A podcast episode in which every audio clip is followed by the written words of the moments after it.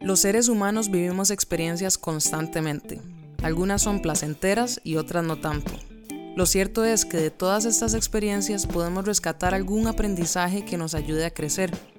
En la semilla del día comparto con ustedes mis experiencias y aprendizajes con el fin de motivarnos y ayudarnos a salir adelante. Así que les invito a ser parte de esta comunidad de crecimiento personal para un mundo mejor. Thank you.